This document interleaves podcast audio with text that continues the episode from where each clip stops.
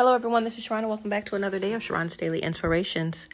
No more settling. No more accepting the negative words, the negative image, the things that others may have said about you, that they may have placed upon you, may have called you out of your name, may have talked about you, dogged you. Don't settle. Do not accept those words.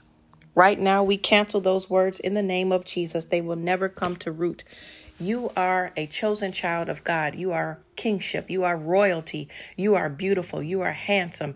You are victorious in every area of your life. You can do all things through Christ that strengthens you.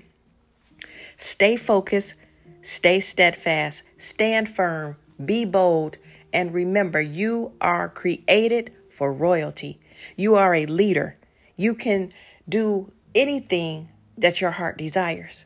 God will give you the desires of your heart. God will bless you. He will strengthen you. He will help you see how to get from A to B.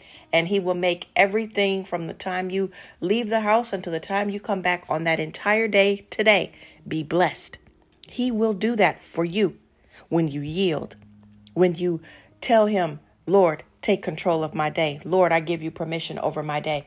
Allow God to be God and do what it is that God wants to do and watch signs, wonders, and miracles come to pass on your behalf on this day.